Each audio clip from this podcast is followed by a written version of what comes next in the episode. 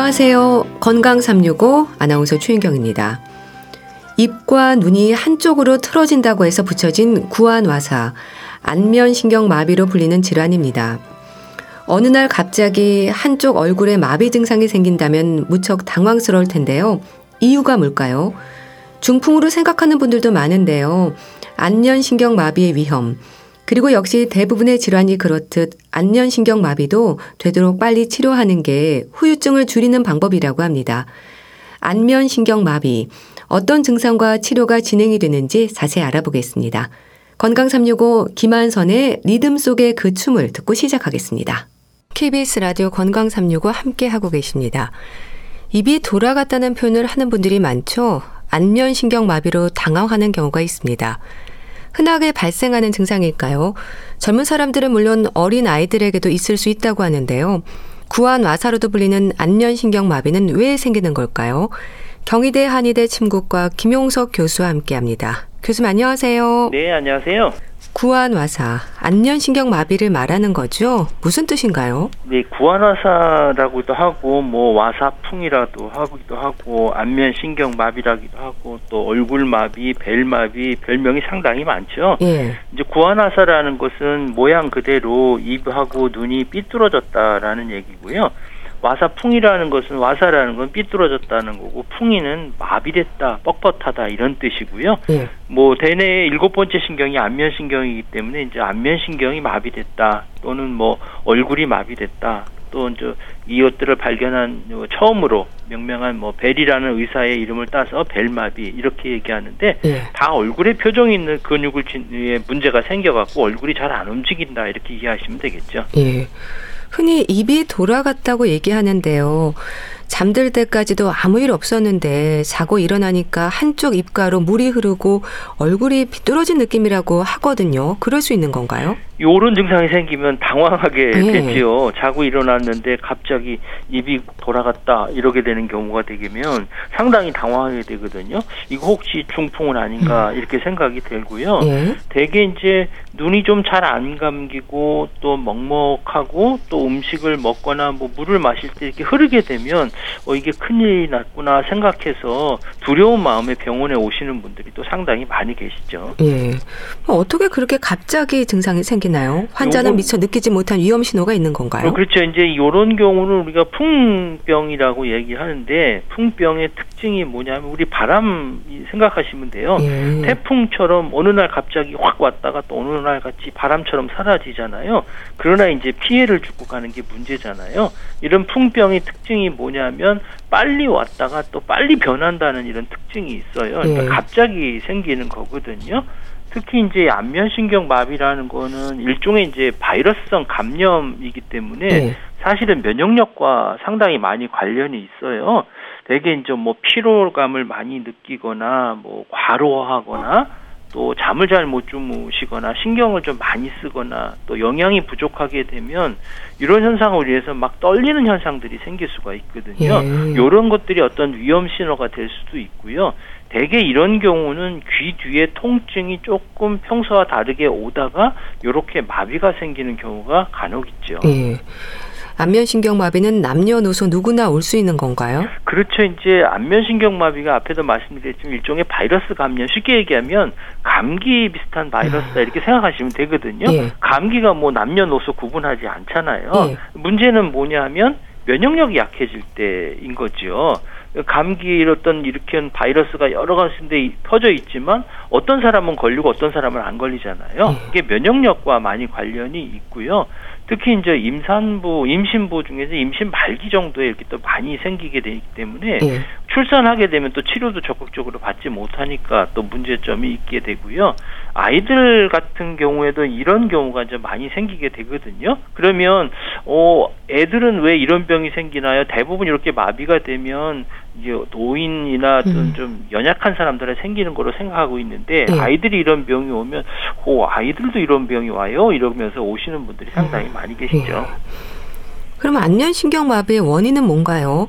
나이와 상관없이 생길 수 있다면 원인이 아주 다양할 것 같은데요. 그렇죠. 안면신경마비라는 것은 안면신경에 뭐가 문제가 있다라는 거고요. 예. 또 안면신경이라는 건 주로 이제 얼굴에 표정을 짓는 근육이거든요. 운동신경이죠. 거기가 문제가 생기면 마비가 올 수 있는 거고요.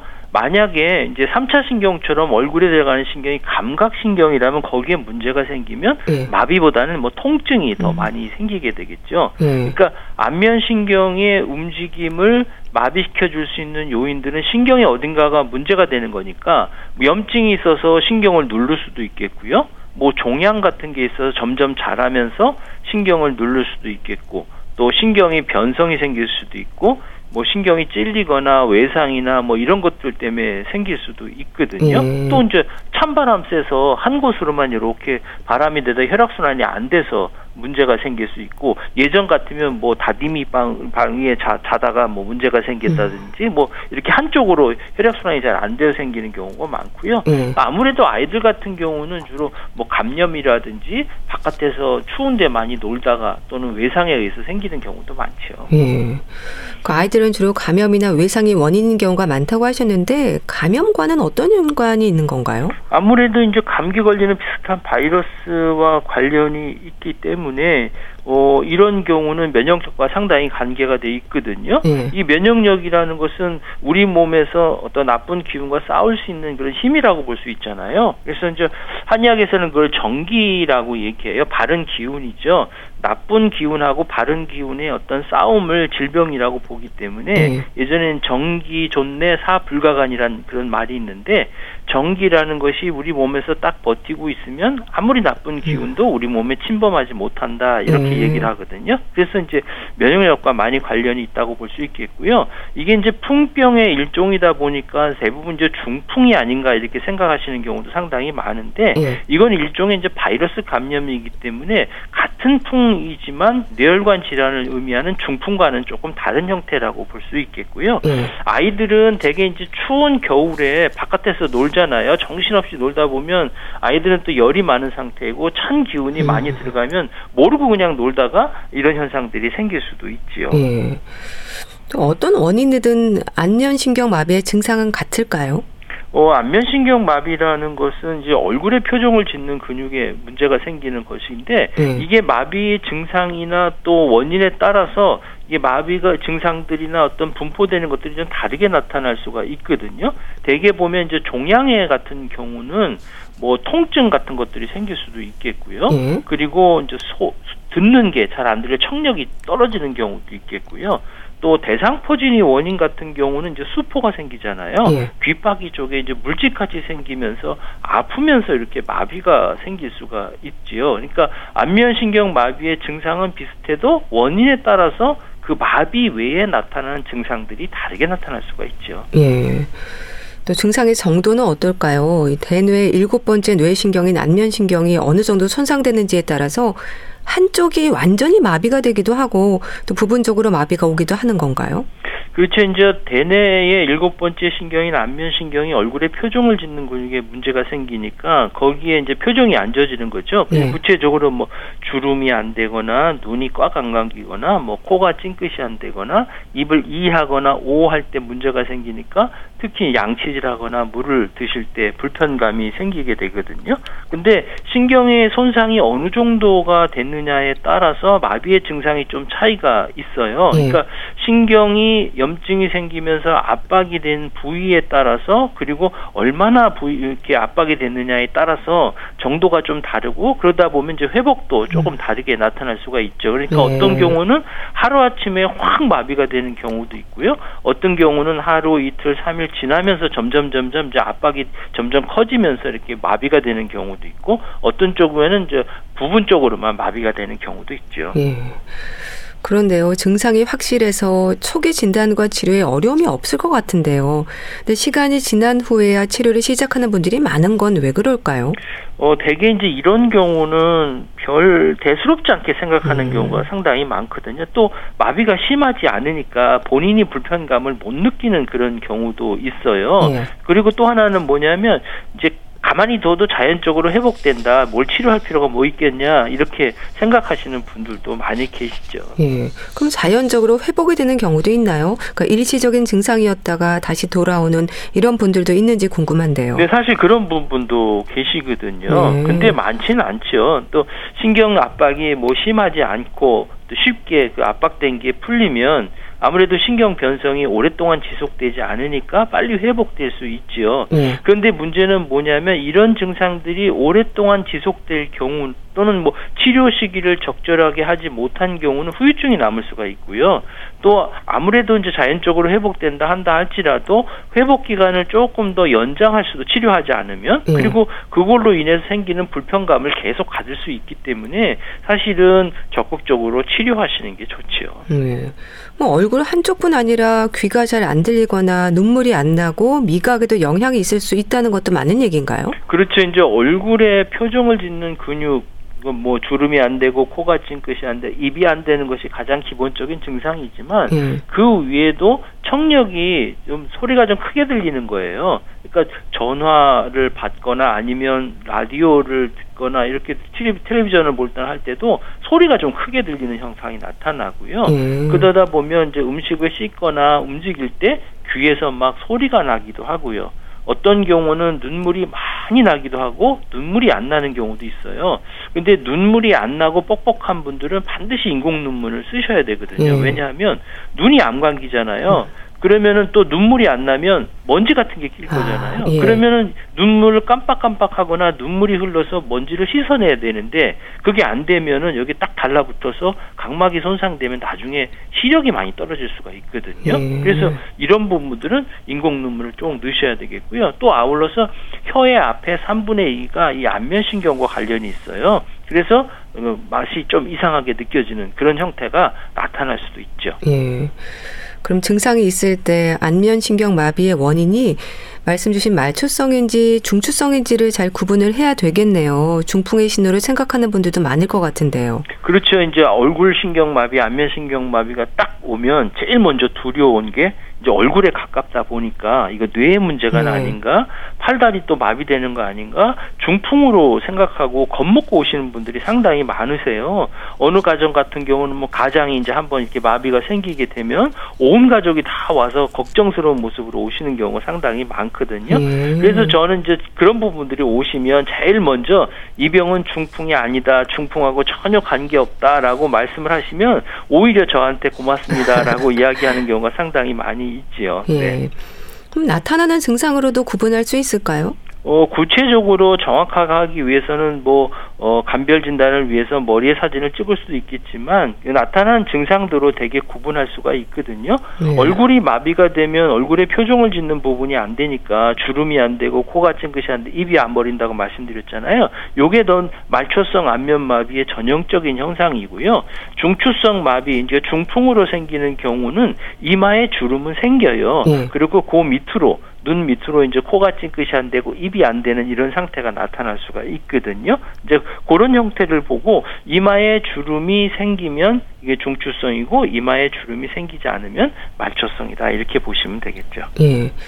치료는 어떨까요? 말초성과 중추성이 당연히 다를 텐데요. 그렇죠. 중추성 같은 경우는 뇌혈관 질환에 문제가 생기니까 전신적인 증상이 나타나고 예. 편마비 같은 현상이 나타날 수가 있겠잖아요. 그리고 말초성으로 생기는 건 일종의 바이러스 감염이고 고신경이 지배하는 부위에만 문제를 생기고 다른 곳에 퍼지진 않거든요. 예. 그러니까 치료도 얼굴 부위 위주로 치료하고 이 병의 원인에 따라서 나타나는 증상들이나 신경 압박들을 풀어주는 데 중점을 둬야 되겠고 예. 그다음에 중추성으로 생기는 중풍 같은 경우는 전신적인 위로를 치료해야 되겠고 아무래도 혈관의 기능들을 더 원활하게 해주고 신경세포들을 또 활성화시켜주는 그런 치료를 해야 되겠죠. 예. 어느 쪽이든 현대 의학과의 협진도 중요하고 도움이 되겠죠. 어 이건 중요한 것인데요. 예. 사실은 이제 초기에 염증이 생기고 신경을 압박시켜 주는 경우에 그것들을 풀어주기 위해서는 현재 이제 현대 의학에서는 스테로이드라는 약을 권고하고 있거든요. 네. 스테로이드 고용량을 써서 혈액 순환을 좋게 해줌으로 염증을 빨리 없애주는 거예요. 이렇게 되면 이제 통증도 줄어들고 신경이 압박돼 있는 것들을 빨리 풀어주니까 신경 변성을 막아줄 수밖에 없거든요. 네. 그래서 이런 것들은 서로 협진을 통해서 어, 치료에 도움을 줄 수가 있겠고요. 또 염증이나 통증이 무엇보다 도 환자분들이 불편해하는 거거든요. 네. 그러니까 너무 통증이 귀 쪽에 통증이 심하면 잠을 못 자고 신경을 많이 쓰게 되잖아요. 이게 이제 면역력과 관련이 있다고 말씀을 드렸기 때문에 잘 쉬고 또 잘 주무시는 게 치료에 상당히 도움을 줄 수 있기 때문에 네. 이런 경우에는 현대의학과 협진을 해야 될 필요가 있겠고요. 그런데 문제는 뭐냐면 스테로이드를 고용량으로 쓰다면 당뇨가 있는 분들 같은 거 혈당이 갑자기 확 올라갈 수도 있고요. 네. 간이나 콩팥이 안 좋은 부분들에는 이런 스테로이드 제제가 오히려 간이나 콩팥을 더 아프게 하는 경우가 있기 때문에 이런 경우는 정확하게 예, 진찰을 하고 또 치료 경과를 관찰하면서 적정량을 조절할 필요가 있겠죠. 네. 또 한의학에서는 침치료와 함께 부황, 뜸 그리고 한약도 처방이 되지 않습니까? 어떤 효과를 기대할 수 있는 건가요? 네, 한방의 침치료나 뭐 일침, 이구, 삼약이라 했듯이 침, 뜸, 뭐 한약 같은 것들이 기본적인 처방이고요. 예. 또 부황도 아울러서 쓸 수도 있는데 침은 일단 전 물리적인 자극을 주는 거잖아요. 신경이 마비된 부분에 예, 자극도 주고 혈액순환을 좋게 해주므로 신경이 빨리 회복될 수 있게 만들어 주고요. 부황 같은 경우는 우리 귀 뒤에 통증이 있기 때문에 그러니까 긴장될 수밖에 없거든요. 이런 부위에 부황 같은 치료를 하게 되고 네. 또침 치료는 신경에다가 자극을 주는 방법은 여러 가지가 있는데 물리적인 자극도 주기도 하고 전기적인 자극도 주기도 하고 따뜻한 자극도 줄 수 있거든요. 그래서 이제 뜸이 이제 신경에 온열 자극을 해줄 수 있겠고요. 또 한약 치료는 물론 뭐 염증을 제거시켜주고 마비된 것들을 풀어주는 치료도 해야 되겠지만요. 네. 신경이 마비가 된 것은 대개 뭐 기가 허하거나 체력이 떨어지거나 스트레스 때문에 생기는 경우가 전신적인 반응이 많기 때문에 기력을 보충시켜 주기도 하고 또 마음을 편안하게도 하고 잠을 잘 주무시게 하거나 이런 약물들을 전신적인 조절하는 약물들을 주로 한약으로 쓰게 되지요. 예. 안면 재활 치료도 진행이 된다고 하던데 어떤 방법을 말하는 건가요? 좀 네. 얼굴을 움직이는 운동인가요? 안면 재활 치료도 얼굴에 이제 움직이는 운동을 주로 하게 되거든요. 네. 뭐 전기 치료도 하게 되고요. 온열 치료도 하게 되고 그다음에 무엇보다도 중요한 것들은 표정을 짓는 근육을 운동시켜 주는 거예요. 이게 네. 운동요법으로 마비가 됐으니까 움직임이 없잖아요. 그러면 요거들을 움직임을 통해서 신경이 마비되면 어떻게 보면 어 신경이 움 직이는 그 작동을 잘 못하고 기억을 잊어먹었다 이렇게 생각하시고 그것들을 자꾸 움직임을 통해서 아 요렇게 신경이 움직이는구나 근육이 움직이구나 요것들을 자극시켜주는 기억을 다시 시켜주는 그런 역할을 한다고 볼 수가 있겠지요. 예. 그러다 보니까 표정을 짓는 근육의 운동들을 많이 하시는 게 좋지요. 대표적으로는 뭐 우리가 아, 에, 이, 오, 우 같은 운동이 이제 표정을 짓는 근육들 활성화시켜 줄 수는 있는데요. 예. 문제는 이런 운동을 하다 그러면 그냥 너무 힘줘서 하게 되면 나중에 어, 연합 운동이라는 후유증이 생길 수가 있어요.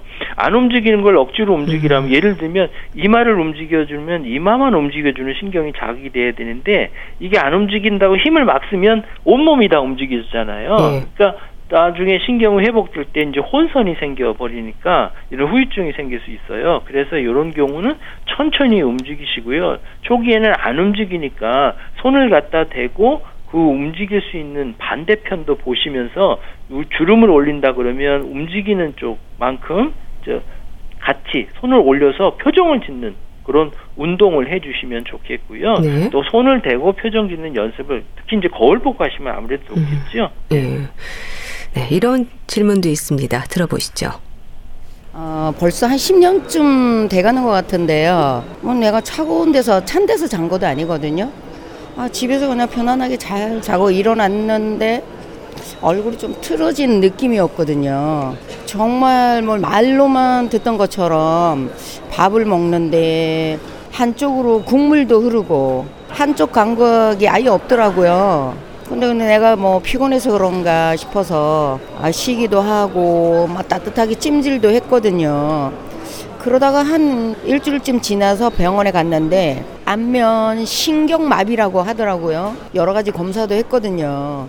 또 치료도 받고 그리고 또 집에 와서는 막 한의원도 찾아갔죠. 그래서 침도 맞았는데 지금도 뭐 완전히 돌아오지는 않았어요. 평소에는 잘 모르는데 밥 먹을 때 저도 모르게 한쪽 눈이 감긴다고 하더라고요 남편이 또 마비가 왔던 쪽으로 자꾸 눈물도 나고 눈곱이 껴요 이 상태로 더 이상 좋아질 수는 없나요? 아 그냥 포기하고 지내는데 가끔 스트레스 받기도 하고 다른 쪽으로 또 마비가 오면 어쩌나 이런 걱정도 됩니다. 예. 증상이 처음 생긴 지 10년이라고 하세요. 그런데 지금도 특히 밥 먹을 때 한쪽 눈이 감긴다고 합니다. 발병 전으로 돌아가지 못하는 경우도 많은가요? 네, 이런 경우가 이제 후유증이에요. 예. 앞에 말씀드렸던 연합운동이라는 거거든요. 그러니까 연합운동이라는 것은 덩어리째 움직인다 이렇게 보시면 돼요. 예. 신경이 회복되는 가운데 이제 혼선이 생긴 거죠. 특히 이제 주름을 올릴 때 입이 따라 움직이거나 이하게 되면 눈이 좀 짜부러드는 형태. 지금처럼 뭐 식사를 하실 때 본인도 모르게 눈이 한쪽 눈이 감기는 것처럼 이런 현상들이 생기는 거거든요. 네. 그러니까 이하거나 오할 때 그것만 해야 되는데 눈까지 같이 움직여지는 이런 현상들은 연합운동이라고 해서 신경이 회복될 때 이제 혼선이 생기는 경우가 있거든요. 네. 열에서 생기는 경우 있어요. 근데 이제 이런 경우는 대부분 이제 얼마나 좋아질까 또 음. 10년이 지났기 때문에 이건 네. 포기하는 분도 사실은 계신데 그럴 필요는 없고요. 사실 모든 병이 100% 예전처럼 완전히 돌아오기는 어렵거든요. 그러나 이제 일상생활에 어려움이 없을 정도로는 치료를 적극적으로 하실 필요가 있고요. 음. 뭐 10년이 지났다고 해서 포기하지 마시고 어, 천천히 움직이는 연습을 좀 해주셔야 되는데 그러나 이제 하루 아침에 되지는 않고요. 꾸준하게 관리하시고 운동을 좀 하실 필요는 있고요. 네. 침 치료를 계속 맞으시면 이 뻣뻣한 것들이 많이 풀리는 이런 현상들을 볼 수가 있죠. 네. 질문 주신 분은 증상이 생기고 일주일쯤 지난 뒤에 병원을 갔다고 하세요. 치료 시기를 놓친 걸까요? 아무래도 이제 신경이 압박 돼서 오래되면 변성이 올 수가 있거든요. 예. 그래서 좀 더 일찍 치료했으면 좋겠다 하는 생각이 들어요. 대개 보면 이런 현상들이 한 3, 4일 지나게 되면 더 압박이 오래되다 보면 신경 변성이 조금 더 오래 갈 수도 있거든요. 예. 그런데 문제는 뭐냐면 그렇다고 해도 뭐 지금 치료해도 그렇게 늦지는 않고요. 꾸준히 관리하실 필요가 있고 더 좋아질 가능성은 있어요. 어 그러나 이제 예, 한 번에 급한 마음에 조금 치료했는데 안 좋아지면 아 이거 아무래도 소용없구나 이렇게 생각하시는 분들 상당히 많기 있기 때문에 네. 예, 한 번에 고쳐지진 않지만 꾸준하게 관리하신다 이렇게 생각하시면 좋을 것 같고요. 네. 혈액 순환이 좋아지기 때문에 이런 마비뿐만 아니라 뭐 피부색도 침 치료 받으시면 훨씬 더 좋아질 수 있죠. 네. 초기 3일 내에 3주간의 집중 치료가 필요하다고 하던데 왜 그렇습니까? 그렇죠. 이제 우리가 333 법칙이라고 얘기하는데요. 초기 3일 내에 그 신경이 압박돼 있는 신경 변성을 막아주기 위해서 3일 내에 빨리 치료해야 된다는 거고요. 네. 3주 내에라는 건 초기에 빨리 회복이 돼야 된다는 거예요. 3주 어, 정도가 됐는데 이마에 주름이 안 올라간다. 이런 경우는 회복이 조금 느릴 수가 있거든요. 그러니까 2, 3주 이내에 이마에 주름을 조금 올리기 시작하면 그때부터 이제 가속도를 붙고 치료가 회복될 수 있기 때문에 네. 3주 이내 그리고 3개월 이내에 후유증 없이 회복될 필요가 있기 때문에 이 333이라고 하지요. 네. 질문 주신 분이 걱정하는 것처럼 후유증이나 재발 위험은 어떨까요? 이제 후유증이라는 것은 연합운동이라는 현상들이 지금 말씀해 주신 나타나는 거고요. 그 다음에는 눈물이 자꾸 나는 거예요. 악어 눈물이라고 음. 해서 눈물이 나고 눈물이 날 상황이 아닌데도 이제 눈물이 나는 거죠.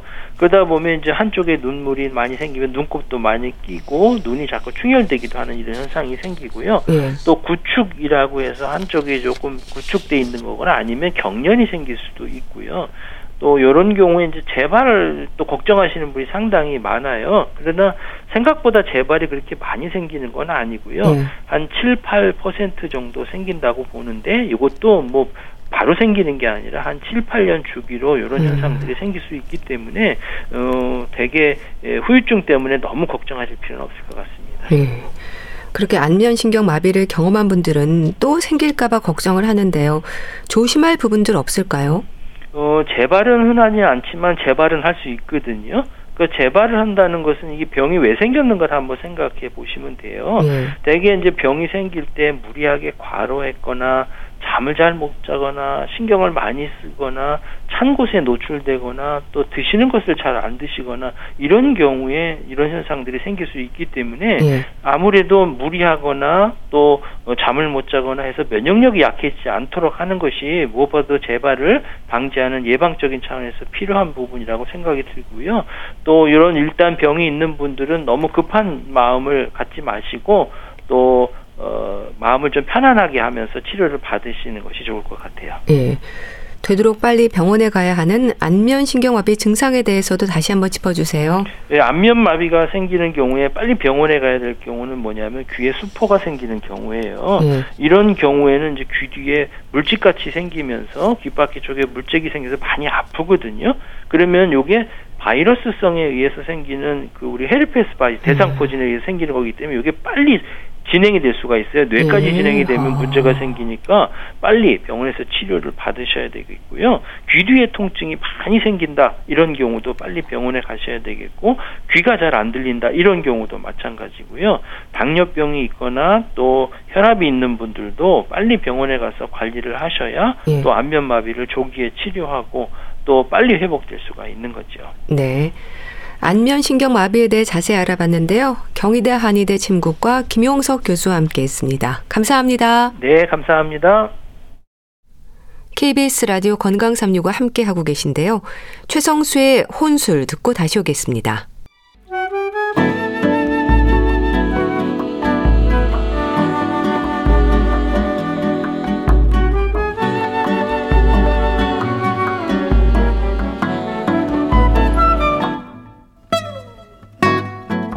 건강한 하루의 시작. KBS 라디오 건강 365. 최윤경 아나운서의 진행입니다. KBS 라디오 건강 365 함께 하고 계십니다. 주말의 건강 책 정보 북컬럼니스트 홍순철 씨가 오늘도 한 권의 책을 소개해 드립니다. 안녕하세요. 네, 안녕하세요. 책 제목으로 내용을 짐작해 보는데요. 오늘 들고 오신 두 번째 인류. 글쎄요. 어떤 내용인가요? 어, 애매하죠. 네. 우리가 지금 현재 인류를 첫 번째 인류라고 한다면, 어, 이제는 인간과 기계의 결합. 아. 인간과 인공지능의 결합. 이런, 아, 또 하나의 인류가 탄생할 것이다. 예. 그것이 바로 두 번째 인류가 될 것이다. 라고 최근 이야기를 하고 있는데요. 어, 얼마 전에 정말 화제를 불러 모았던 다큐멘터리 한 편이 있습니다. 엄마, 엄마, 어딨어? 막 아이가 묻고 어머니는 눈물을 터뜨리고 예. 딸을 안으려고 하는데 손이 계속 허공을 음. 가로질 뿐이었죠. 예. 장난스럽고 호기심 어린 표정을 지닌 아이, 나연. 그리고 이 아이는 평소에 잘 입던 보라색 옷을 입고 어깨 길이의 머리를 하고 있었습니다. 음. 그런데 이 아이는 실제 아이가 아니라 시뮬레이션으로 만들어진 음. 아바타였죠. 예, 예. 그리고 가상 현실 안경을 쓴 엄마가 계속해서 이 나연이를 안아보려고 안간힘을 쓰고 있었습니다. 다큐멘터리 너를 만났다에 나왔던 장면이었는데요. 난치병으로 수년 전에 세상을 떠난 아이를 가상 현실 속에서 만나는 엄마의 이야기가 다큐멘터리를 통해서 소개가 됐습니다. 네.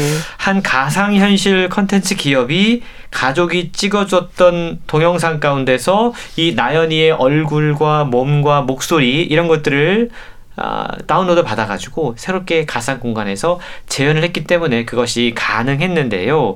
성격을 분석하기 위해서 테라바이트 규모의 영상과 사진을 재분석했다고 그럽니다. 예. 이게 벌써 몇 년 전에 있었던 음, 일이잖아요. 예. 그 사이에 과학 기술은 또 음. 엄청나게 빠른 속도로 발전을 했습니다. 그러고 보면 먼저 이 세상을 떠난 사람을 다시 만난다라는 상상이 이제는 가상현실이 아닌 또 다른 형태로 가능해질 수 있는 세계에 지금 우리가 살고 있다라는 건데요. 네. 실제로 나를 만났다에 나왔던 장면보다 훨씬 더 현실적인 실감나는 재회가 이루어지고 음. 있다고 그럽니다. 이 책에 바로 그러한 이야기가 담겨져 있는 것이죠. 네.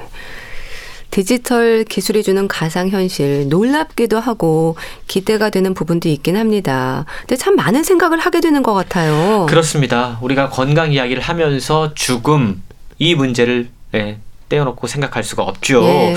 죽음은 인간이 풀지 못한 아니 영원히 풀 수 없을지도 모르는 문제입니다. 하지만 오늘 소개해드리는 두 번째 인류 이 책을 쓴 독일 다큐멘터리 제작자의 생각은 달랐다고 그럽니다. 예. 아니 이 문제를 음. 이미 풀어가고 있는지도 모른다는 생각을 한 거죠. 예. 실제로 이미 세계 곳곳에서는 죽음을 넘어서 영생을 연구하는 다양한 연구자와 또 실리콘밸리에 tech 기업들이 존재하고 있고 책을 통해서 그들이 지금 무슨 연구를 하고 있는지 그들의 연구는 어느 단계까지 다다랐는지 확인할 수 있는 건데요. 네. 책은 두 번째 인류를 디지털 클론이라고 이야기합니다. 실제로 디지털 클론이 이미 우리 세계에 존재하고 있다고 그래요. 음. 그리고 이 디지털 클론을 만든 사람들이 있습니다. 인간의 뇌와 영혼을 디지털 세상에 옮겨 놓으려고 하는 시도들이 이어지고 있는데요. 이들을 만나서 디지털 클론 두 번째 인류의 가능성에 대해서 이야기를 하고 있는 거죠. 예. 인간 그리고 인간들이 모여 사는 이 사회가 앞으로 디지털과 인공지능 사회에서는 어떻게 바뀔지 모른다. 라는 질문을 던지고 있는 건데요. 사실 오래 전부터 인류는 이 죽음의 문제를 풀고 싶어 했습니다. 네. 영원히 살고 싶어 했죠. 그래서 세계에서 가장 오래된 서사시인 길가메시 서사시를 보면 길가메시가 이 죽음의 문제를 해결하기 위해서 전 세계의 절반을 여행했습니다. 또 진시황 같은 경우에는 자신의 말년을 불로불사의 비밀을 찾는데 바쳤죠. 예. 이렇게 역사 속 사람들은 죽기 싫어서 온갖 방법들을 찾아 나섰습니다. 그런데 이렇게 불멸의 방법을 찾던 사람들이 이제 디지털, 그리고 과학 기술로 이 문제를 해결하고자 하고 있다는 거죠. 예. 인공지능으로 음. 나와 똑같이 말하고 똑같이 행동하고 심지어 똑같이 행동하는 디지털 클론을 세상에 내놓고 디지털 세상에서 그 존재를 남겨두고 있다는 사실이 책에 공개가 되고 있는 겁니다. 예. 글쎄요. 그렇게 자신과 똑같이 말하고 행동하고 생각하는 디지털 클론이 나타난다. 어떨지 잘 상상이 가지 않네요. 그렇습니다. 어, 사실 전 세계 개발자들이 지금 소셜 미디어 또 메신저 우리가 아주 내밀한 대화를 나누고 어, 많은 이야기들과 우리의 정보들을 거기에 내놓고 있는데 예. 그게 어딘가에 지금 정보로 쌓이고 있지 않습니까? 그리고 이제는 인간의 뇌에 칩을 심어서 우리의 생각과 행동 과 그리고 은밀한 감정들까지 컴퓨터에 다운로드 받을 수 있는 상황이 벌어지고 있다는 겁니다. 이렇게 되면 우리의 육신은 소멸될지 모르지만 우리의 생각과 정신 세계는 어딘가에 고스란히 남겨질지도 모른다는 생각을 할 수 있다는 맞아요. 거죠. 네. 그리고 이런 기술을 연구하는 사람들의 목표는 사람이 죽고 난 다음에도 그 사람의 영혼이나 마음은 어딘가에 살려두려는 겁니다. 실제로 그 영국 캠브리지 대학교 연구진에 따르면 어떤 사람이 소셜 미디어에 좋아요를 누르지 않습니까? 예.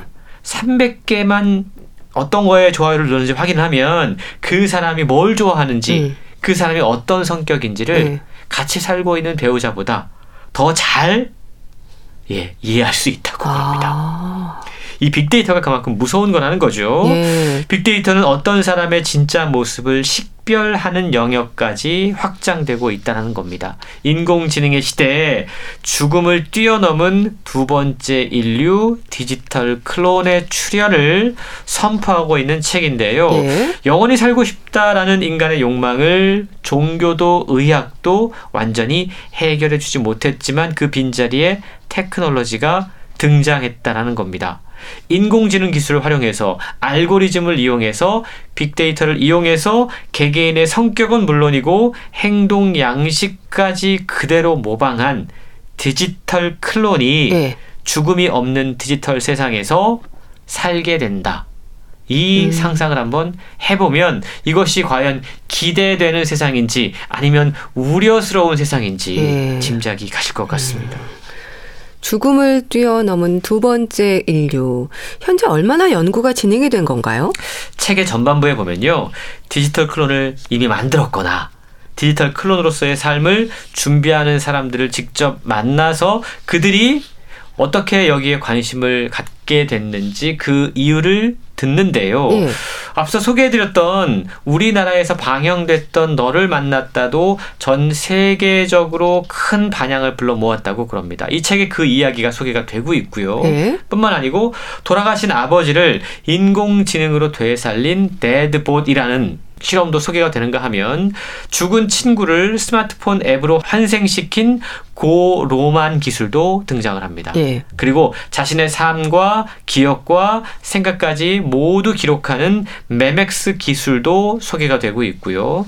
7만 개의 클론이 살아가고 있는 공간 이터나인이라고 하는 실제로 디지털 클론들이 활동하는 세계도 함께 소개가 되고 있습니다. 예. 책의 후반부에 접어들면 이, 이, 기술을 만드는 개발자들과의 인터뷰가 소개가 되고 있는데요. 예. 인공지능이 더욱더 사람처럼 말할 수 있도록 하는 언어 모델을 개발하는 사람들. 또 비언어적인 표현이라던가 학습이라던가 아니면 모방이 아닌 스스로 무언가를 창조하는 뇌 에뮬레이션 연구, mind uploading 기술, 이런 이름도 생소한 기술들을 연구하는 사람들의 아, 여러 가지 기술들이 소개가 되고 있는데요. 전 세계 인공지능 개발의 최첨단 기술의 현 주소를 이 책을 통해서도 다시 한번 우리가 확인해 볼 수가 네. 있습니다. 그런데요, 과연 어떤 방식으로 이런 기술들이 적용되고 있는 건지 좀 궁금하네요. 예. 이미 전 세계 600만 명이 이용 중인 챗봇이 있습니다. 예. 레플리카라고 음. 하는 챗봇인데요. 네. 이 챗봇은 어, 죽은 친구와 다시 대화하고 싶다라는 소망에서 만들어졌다고 그래요.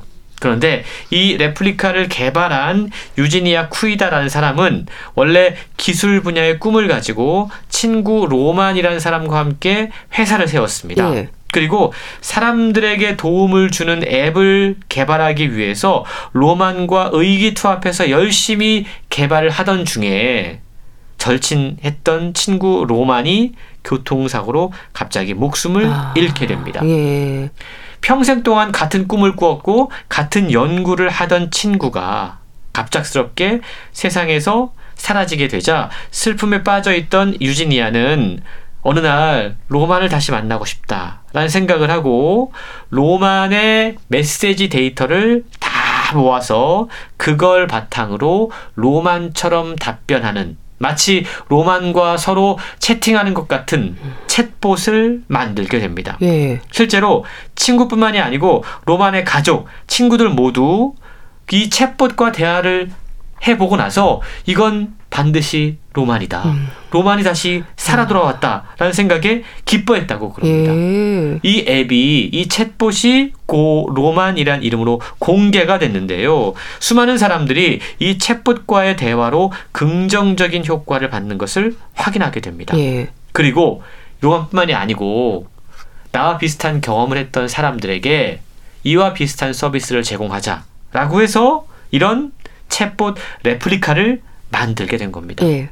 그러니까 이 챗봇에 들어가면 어 내가 대화하고 싶은 죽은 사람, 음. 그 사람의 데이터들을 제공을 하면 마치 그 사람과 대화하고 있는 것 같은 착각을 일으킬 정도로 현실적인 대화를 나눌 수 있게 된다라는 거죠. 예. 실제로 이용 후기를 보면 이걸 통해서 나는 그 사람과 깊은 교감을 느끼고 있다는 내용이 많습니다. 실제로는 챗봇과 대화하고 있는 거지만 사람들은 죽은 그 사람과 아. 대화하고 있다라고 느끼고 있다는 거죠. 네. 뿐만 아니고 일론 머스크가 2016년에 설립한 기업이 있습니다. 이 기업은 사람의 뇌와 컴퓨터의 결합을 목표로 하는 연구를 진행 중입니다. 이걸 일컬어 뇌 임플란트라고 부르고 있는데요. 네. 이미 미국 FDA의 승인까지 받았다고 그럽니다. 이건 일차적인 목표가 불치병이나 난치병 질환, 질병 극복의 길을 여는 것이지만 사실은 영원 불멸을 향해서 나아가기 위한 전추전이다. 이런 평가가 있습니다. 네. 그러니까 우리 뇌와 컴퓨터가 서로 연결이 되면 어떻게 될까를 생각해 보면요. 특히 우리의 그 무의식적인 생각이나 감정도 계속 데이터화 되면서 쌓이는 거잖아요. 그렇죠. 디지털 복제 인간의 뇌가 그런 거죠? 그렇습니다. 일론 머스크가 질병 치료를 위해서 개발하고 있다는 그 뇌 임플란트 최종적으로는 인류의 수명을 획기적으로 늘리는 것 더 나아가 인류를 영생에 이르도록 하는 것이 목표라고 그래요. 예. 그러니까 인터넷에 사람의 뇌를 업로드하는 겁니다. 예. 내 생각들을 다 어딘가에다가 계속 쌓아놓는 거죠. 음. 필요할 때 어딘가에서 다운로드 하는 겁니다. 이렇게 하면 병에 걸리지 않는 로봇이라든가 컴퓨터 형태로 사람의 기억이나 감정이나 개성이 간직되는 겁니다. 네. 그걸 그리고 이걸 다른 어딘가에 이식시켜 줄 수 있다라는 거죠. 그리고 로봇에다가 내 신체와 똑같이 만든 로봇에다가 이걸 이식시켜 주면 나와 똑같은 디지털 클론이 탄생을 하는 겁니다. 예. 그런데 이런 연구가 과연 올바른가에 대한 논란이 분명히 있습니다. 어, 사실 이 일론 머스크의 연구 같은 경우에도 이 인간 대상의 임상 시험 승인을 받기 위해서 처음에는 돼지, 그 다음에 원숭이, 동물 실험을 했는데요. 동물 실험을 하다가 수많은 동물들을 사망에 이르게 했다. 라는 내부 고발이 있었다고 그럽니다. 음. 뇌와 기계의 연결, 이건 사회적으로도 참혹한 비극적인 결과들을 만들어낼 수 있습니다. 누군가에 의해서 내 뇌가 해킹당하면 어떡하지? 그리고 사람들의 마음속에 있었던 차별과 편견이 이런 디지털 클론을 통해서 발현되면 어떡하지? 이런 심각한 갈등을 유발할 수도 있다라는 걱정이 있는데요. 이것 역시 두 번째 인류가 풀어야 되는 숙제다라고 책은 이야기하고 있습니다. 네. 책의 내용을 들을수록 두려움이 드는 것도 사실입니다. 과학기술을 통해 디지털 클론이 탄생한다. 죽음을 뛰어넘는 인간이 탄생한다. 글쎄 어떨까요? 예, 저도 읽으면서 음. 하, 우리가 그토록 바랬던 음, 영생, 아, 그것이 과연 인간에게 선일까라는 생각을 해봤습니다. 네, 그러니까요. 책에 보면 이미 다양한 형태와 방법으로 만들어진 디지털 클론들이 존재한다라고 말씀을 드렸어요. 그리고 머지않아 이런 기술이 더욱더 발달하면 정말 이 기술이 인간의 건강 문제를 해결해 줄 획기적인 방법이 될 수도 있습니다. 예. 그리고 더 나아가 죽음의 문제를 해결할 수 있는 방법이 될 수 있다라는 걸 우리가 예측할 수가 있습니다. 과연 그것이 인간에게 이루은 것인가? 한 번쯤 근본적인 질문, 인간은 그럼 과연 무엇인가에 대한 생각을 해봐야 되는데요. 예. 죽음을 뛰어넘은 디지털 클론의 시대라는 부제가 달려있는 이 책은요, 인공지능, 가상현실 등으로 구현되고 있는 디지털 불멸성 시장에 대한 총체적인 분석이라고 할 수 있습니다. 예. 여전히 실리콘밸리의 비밀 연구소에서는 불멸 연구가 활발하게 음. 진행이 되고 있다고 그럽니다. 카메라, 마이크, 각종 센서 등 최첨단으로 무장한 테크놀로지가 우리의 일상을 먹고 마시고 이당하는 모든 것을 기록해서 어딘가에 저장하고 있습니다. 예. 이렇게 쌓인 이 우리의 정보는 우리의 삶을 그대로 재현시킬 수 있을 만큼 충분한 양인데요. 감정을 느끼고 육체를 만드는 건 역시 모두 기술로 구현 가능한 세상이 가까워지고 있습니다. 네. 우리 앞에 머지않아 우리와 똑같은 디지털 클론이 등장하게 될 것이라는 건데요. 그렇다면 우리는 보다 근본적인 질문과 마주해야 된다는 거죠. 음. 과연 나는 누구인가? 네. 인간은 누구인가? 음. 육체는 무엇이고 정신은 무엇인가? 그리고 죽음이란 무엇인가? 이런 근본적인 질문에 대해서 진지하게 생각을 하면서 이 책을 한번 읽어보면 좋을 것 같습니다. 네. 책 두 번째 인류 잘 들었습니다. 북컬럼니스트 홍순철 씨와 함께 했는데요. 감사합니다. 감사합니다. 이규석의 기차와 소나무 보내드리면서 인사드릴게요. 건강365 아나운서 최인경이었습니다. 고맙습니다.